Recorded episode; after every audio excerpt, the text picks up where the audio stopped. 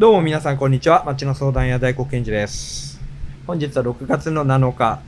だいぶね、あの、雨もたまに降るんですけど、快晴続きで、あの、気持ちいい気候なんですよね。だから僕もあの、楽しめる場所を、あの、自分なりに探してですね、あの、人のいない自分家の屋上とか、あの、隙間のスペースで人が集まらないところを、なんかうまく活かしてっていう、なんか遊び方ですよね。新しくまた気づかれてるのかなっていう気配をこう街中で感じてまして、あの、先週も話しましたけど、高円寺自体はね、なんか不思議な空気ですよね。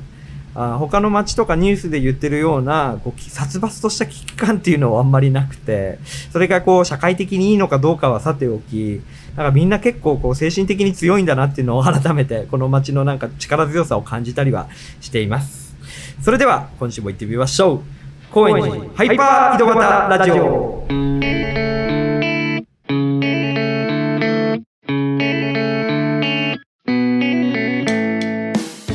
東京高円寺に住む人々を通して街の魅力を伝えているこの番組。今回のゲストは前回に続き高円寺にあるベトナム屋台料理のお店チョップスティックスのオーナー茂木隆彦さんです、えー第一市場というところにあのあるお店なんですけども今日は、えーその第一市場内で収録しています。なのでねちょっとこの市場の中で流れてる空調の音とかも入ってると思いますけど、この空間の感覚もちょっと耳で感じながら楽しんでいただければなと思います。えー、茂木さんは先週のお話にあった通りで、チョップスティックス、それからその、えー、窓なりにある、えー、ビンミンというお店ですね。さらに下北沢や吉祥寺、中野なんかでもあの店舗を経営されてる、えー飲食のオーナーさんです。今週は、えーチョップスティックスの実際のメニューのこととか、それからビンミンのお店がどんなお店なのか、なんか結構具体的にこの第一市場内のお店について聞いていきたいと思います。それではこの後、チョップスティックスのオーナー、茂木隆彦さん登場です。高円寺ハイパー井戸端ラジオ高円寺ハイパー井戸端ラジオ前回に続き今日のゲストは高円寺第一市場にあるベトナム屋台料理のお店チョップスティックスのオーナー茂木貴彦さんですよろしくお願いしますよろしくお願いします。ということでね今週は、えー特にねチョップスティックスの生麺フォーについてをまず聞いていきたいなと思うんですけどもこれ乾麺じゃなくて生麺にしてるわけですよねここに関するこだわりとか、はいあ。と乾麺との違いってどういうところなのかっていうのをあのご説明いただけますか？はい。そうですね。あの、まずその、なんで生麺を作ったかっていうええところもあるんですけど、はいまあ自分が海外であの料理人としてやってた時に、日本の米っていうのはやっぱり世界で一番美味しいと。うんあの、まあこれ日本人だから思うだけかもしれないですけど、まあ日本の米ってすごく美味しいなっていう。うんベトナムなんかでも日本の米売ってるんですけど、うん一番高いんですよ。うんうんこう最高級米として売ってるんですけど、まあ、とにかく日本の米ってすごく美味しいのに、で、かつ、日本はすごくたくさんの麺を食べるのに、日本にはお米の麺ってないんですよね。はあはあ中国、まあ大陸の方ですよね。結構お米の麺食べるんですけど、それで日本のお米で麺を作れば、世界で一番美味しい米麺ができる。うんうんうんという感じ。なるほど。にってことは、この生麺っていうのは、いわゆる日本のお米を使った麺っていう。そうですね。そうなんですか日本のお米で作ってます。それは知らなかったですね。か、ら、言い方によっては、日本のお米で作ったフォーっていうのは多分世界で初めてだと思うんですよね。そうですね。まあ世界初とも、えまあ言える。え。ということは、その麺の開発からやってるんですか？そうですね。で、あの、10、まあ18年前ですね、ええ開業時。はいその、まあ、お店開業する、まあ1年前ぐらいからフォーの開発始めて、その製麺屋さん行って、まを作作りたいんですっていう話をするんですけど、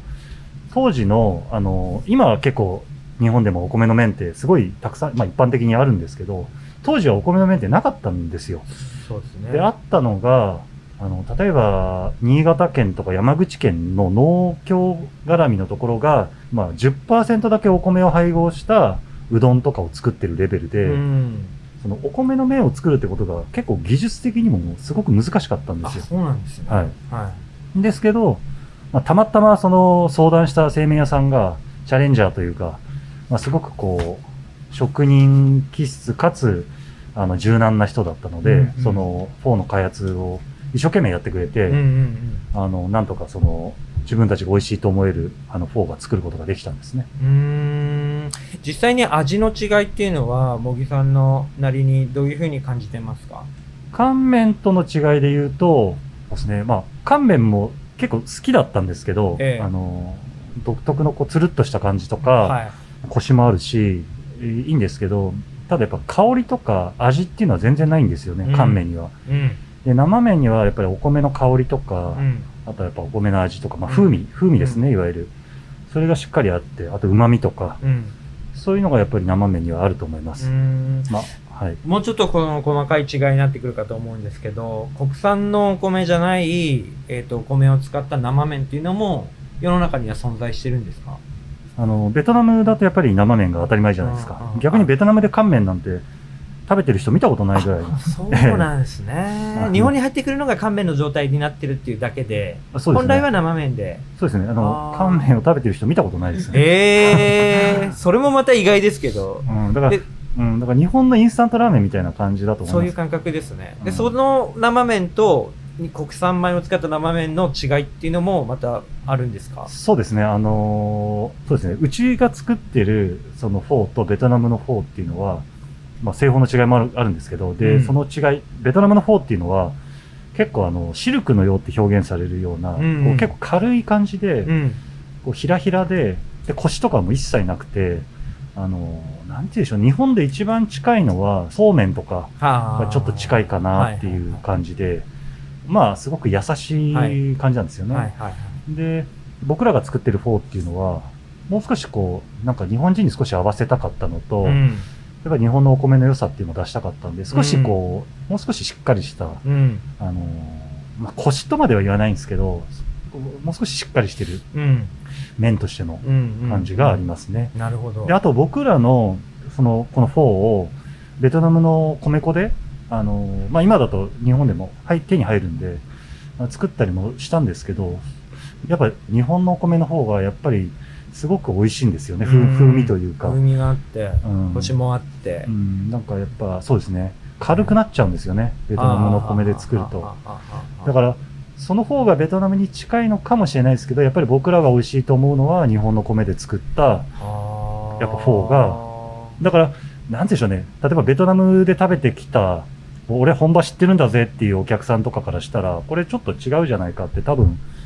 思う人はいると思うんですよ。あとはまあうちもベトナム人のスタッフもたくさんいますけど、えやっぱりベトナムのフォーとはこれは違うっ。てみんな言いますけど、うん。でも僕はまあこれが一番美味しいと思ってえ作ってるので、まあ最初、最初っていうかやっぱりこの18年の間で結構悩んだり、ああの、やっぱベトナムのフォーに近づけた方がいいんじゃないかなとか、思ったこともあったんですけど、やっぱ今はこれで良かったってすごく思ってますね。僕はね、結構こう、まあ、高円寺住んでいつもご飯食べてますし、チョップスティックスさんでも、あの、フォーもいただいてるんですけど、その日本の米を使った生麺ですということを、あの、今日聞くまで知らなかったんですよ。で、それを聞いて、なおさら、え、っていうのはなんでかっていうと、フォーを食べる機会が僕はほとんどチョップスティックスしかないから、あこれがそうだと思ってるっていうのがまずあって、っていうのと、まあ今今日このお話を聞いたら改めてそこの部分を味わってみようっていう意識で食べたいなと思ってきました。多分今日これ聞いていらっしゃる方も気になりますよね。やっぱ日本のお米が世界で一番高級だっていう、まず前提の事実と、で、えっ、と、日本は麺カルチャーがあるのに、その米を使った麺がないじゃないかっていうところから始まって、で、他のフォーとは違う味がしてるよっていうことがすごく魅力的だと思うんですけど、でもなおさらね、皆さんにその事実もしっかり伝わって、そこのお店に来ることの価値っていうのを実感してもらいながらいただいてもらえると、なおいいなとすごく思いました。で、えっと、他にあの、チョップスティックスでこの料理ちょっと面白いんですよっていうの、これは美味しいんですよっていうおす、推しはありますかね？そのチョップスティックス開業のきっかけであったあのチキンライス。えあの、まあ、うちだとコムガーっていう名前になってますけど、はいそれはやっぱりあの、美味しいと思いまえ。すめちゃめちゃ美味しいですよね。めちゃめちゃ美味しいと思います。はまあラン、ランチセットだとね、ええコムコムガーのセットがあるんで。い。どっちかというとね、フォーメインで、あの、じゃあセットだったらついてる、まあ、コムガもついてるから食べようなんだけど、これうまってなるっていうか、そうですね。だからはい開業当時から、なんか、コムガーだけしか食べてないような 人もいいるぐらい、あの、そうですね。あの、フォーじゃなくてコムガーをメインで、あの、コムガーを食べに来る人もいますね、結構。僕、バインミーも好きですね、ここの。あ、バインミーも、そうですね。好きな人最近多いですね。はい。ちょっとバインミーはブームもあるんですかね。バインミーそうですね。ここ2年ぐらいですごいブームというか、うん今流行ってますね。うん。でここのチョップスティックスのバインミーは、まずボリュームが超あるっていうのも嬉しいし、どのメニューもとても美味しいし、なんでしょうね、その、えー、東南アジアの料理ですけど、非常に食べやすくって、あの、刺激的でこう、強烈っていうよりは、すごい親しみのある、あの、印象のご飯になってますよね。で、えーそこの理由にもなるのかなと思うんですけども、たまたまなんですけどね、化学調味料を使ってないですか？そうですね。使ってないんですよ。え、なんか、ま全くですか？はい。あのえその、やっぱうちこちょっと PR が下手くそなのか、ーね全然知らなかったっていう感じなんですけど、あのそう化学調味料使っ使ってないですね。そういうことなんですね。はい。そこはどうしてそういうこだわりになっていったんですか？うーん、なんか、そうですね。開業当時、僕もその料理に熱かったので、え化学調味料を使わんぞってえいう。で、なんか最近なんか使ってもいいんじゃないかなみたいな、うん思っちゃったりする。でもまあ、うんうんうん逆にうちの社員たちに止められますね。ええあの、そう、でもなんかう、うちのベトナム人の社員とかは、うんベトナム人のお客さん来ると、化学調味料、味の素入れたりするとか言ってましたけど。なるほどね。やっぱりその、本来のベトナム料理では、むしろ使ってるのがけ結構使うですね、もう、うんはい。だけど、うちは使わない。うん。だからなんか結構オリジナルな、そのベトナム料理になっていってるわけですね。そうですね。今の時代であれば、すごくこう、時代が追いついてきてる感じっていうのはありますね。その屋台として見立てて、えスタートしたら、第一市場自体が屋台街になっていったっていう、先週の話もありますし、まあ、フォーっていう料理がまだ、普及する前から、それを作っていって、世の中が徐々に浸透していった経緯、それから化学調味料を使わないっていうのも今の時代のその料理とか飲食店のあり方っていうのをね、こうあらかじめ体現してたんだなっていうのを、今日のインタビューを通して僕も知ることができています。それから、えっ、と、チョップスティックスの隣にあるビンミンについてもお伺いしたいんですけども、はいここは、えーベトナムの、えーにビンミンっていうお店があるんですよね。そうですね。ええあの、すすごく、あの、有有名な、有名なお店なんですね。有名、えすごい汚い、えはい。汚い有名あなお店。の、お店っていうより、なんか、屋台、まあ、屋台みたいな、あの、あの道道で焼き鳥焼いてる感じです。高円寺で言うと大将みたいな。大将みたいな、はい、うん感じで。で、地球の歩き方にも、地球の歩き方にももう20まあ年前からずっと載ってる有名なお店ですね。で、そこはもう、茂木さんはもともとご存知だったわけですか？はい、そうですね。で、そんなお店と同じ名前をしてるんですけども、それは、はその、あれなんですか？姉妹店みたいなことなんですか？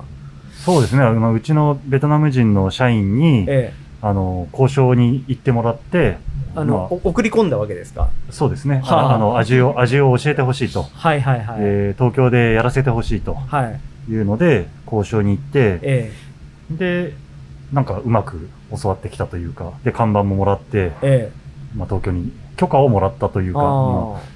味を、ちょ、じゃあ、こう、伝授してもらって、ね京でビンビンっていう看板掲げて、あはい。やっていいぜ、みたいなそうですね。話をもらって、はい。で経営自体は、その本部と全然違うけど、っていう、はい交流はあるんですか？交流がね、ほほとんどないっていうか、僕もね、えー向こうのオーナうんーすら知らないみたいな。へー。向こうの店店長は知ってるというか、あのええいつもお店でうん。焼き鳥焼いてるおじさんはまあ知ってるんですけど、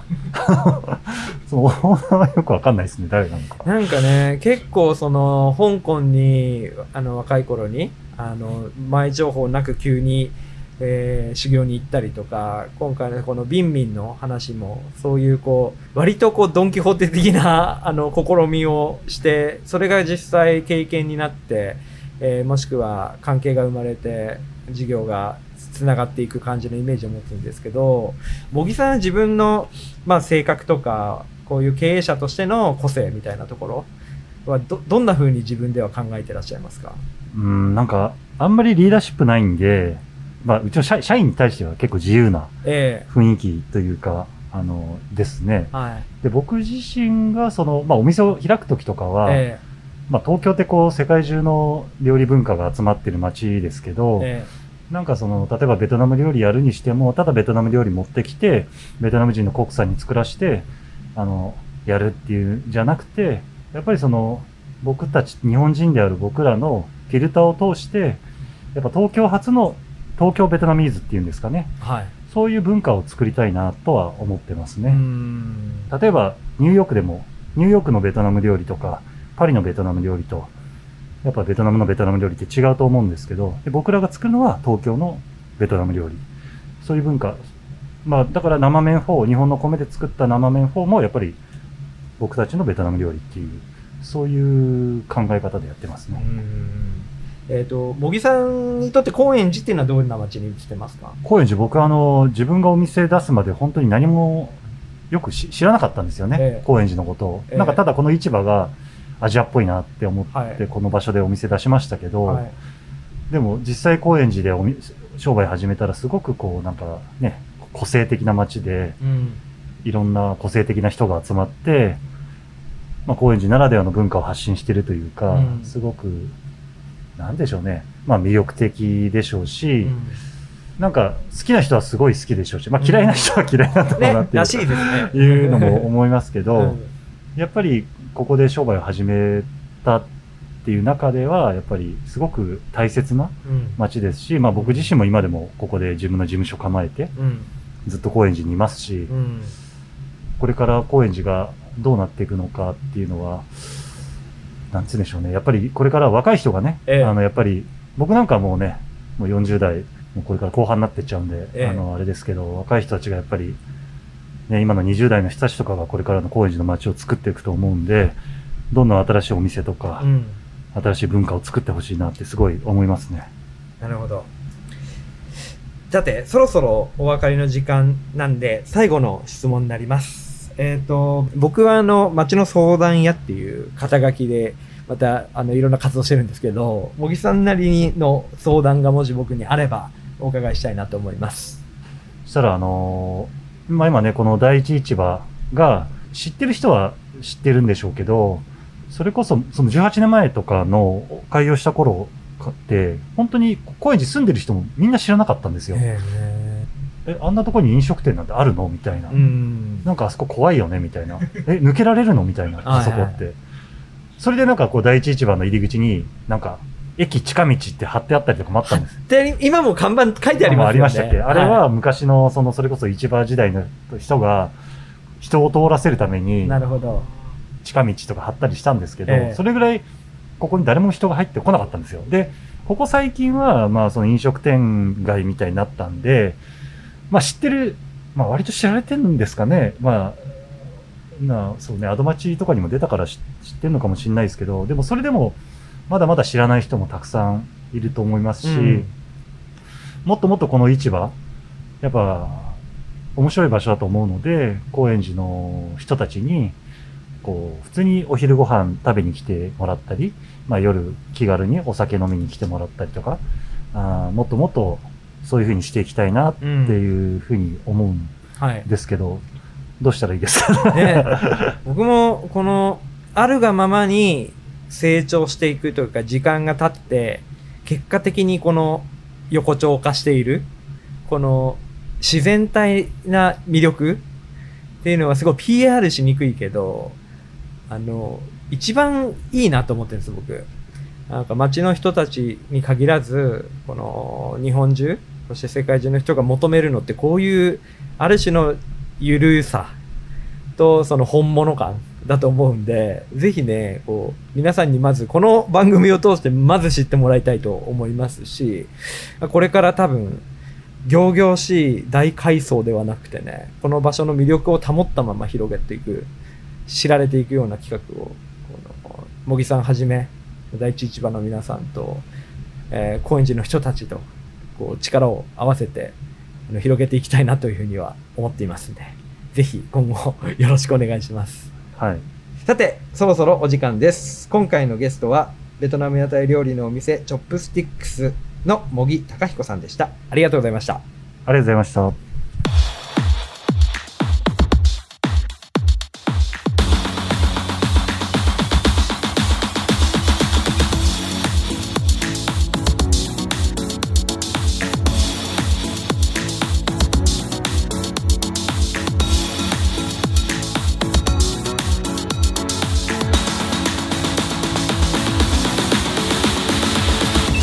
それではエンディングです。チョップスティックスのオーナー茂木隆彦さんお招きしてお話をお伺いしました。あのー僕も勉強不足で知らないことが結構あったですね今日の話は。特にやっぱり日本の米を使った生麺米の生麺っていうのがまあオリジナルの食材でそれを使ってるってことですね。それを作って実際に提供してる。しかもそれをずっと長いことやっているっていうこと。ですね。で多分そのお店の本当コアなファンの皆さんは知ってることだと当然知ってるだろうって思うかもしれないですけど多分まだまだこう知らない人もいっぱいいてそういうところからこう食べてみたいなっていう人もまた増えるんじゃないかなって 思いましたしどの料理も化学調味料も使ってない。なかなかその東南アジアのお料理、えーの中では珍しいことのような気がします。それがねこの第一市場っていうすごく雑多でなんかこうにぎわいがごちゃごちゃした雰囲気の中でそういうこだわりも持ちながら継続しているこの強さですよね。でそれがなんかこうまだまだこれまでも続いてきたけどこっからまた浸透していく新しい切り口にもなるような気がしました。僕はすごくねあの改めて魅力的なお店だなっていうふうに今感じています。茂木さんが代表取締役を務める会社福もチック有限会社。こちらねあのいろいろなお店を経営していまして、えーその中で今日はチョップスティックスとビンミン紹介させていただきました。ぜひあのインターネットでも検索してみてください。またお話の中でもありましたが、えー第一市場という場所がさらにあのいろんな方に知られるように茂木さんたちを中心に第一市場のテナントさんたちで新たに PR の企画も進めていますので、えーぜひそちらもあの楽しみにお待ちください。なおこのポッドキャストの Twitter アカウントも始めました、えーぜひフォローして番組の情報をゲットしてください。僕を取材してくださいっていうのもありだしここ行ったら面白いんじゃない？ぜひここ紹介してくださいっていうのもあの Twitter で高円寺ハイパー井戸端ラジオ検索してフォローして DM なんかもいただけると非常に嬉しいです。それでは茂木さんのお話から、えー得た僕の感想みたいなものを、まあ、一句というかねあの一節にまとめてみましたのでお聞きください。こちらです。誰かのふとしたひらめきとやっちゃえ言っちゃえの精神が街の未来の景色を作る。ということでねあの多分茂木さんが何気なくというかまあ自分の授業としてかな考えたことが街のみんなになんか伝播して結果的にその街の景色を作ってるんだなっていうのを非常に僕は興味深く今日の話をお伺いしました。それではここまでのお相手は街の相談や大黒賢治でした。また来週。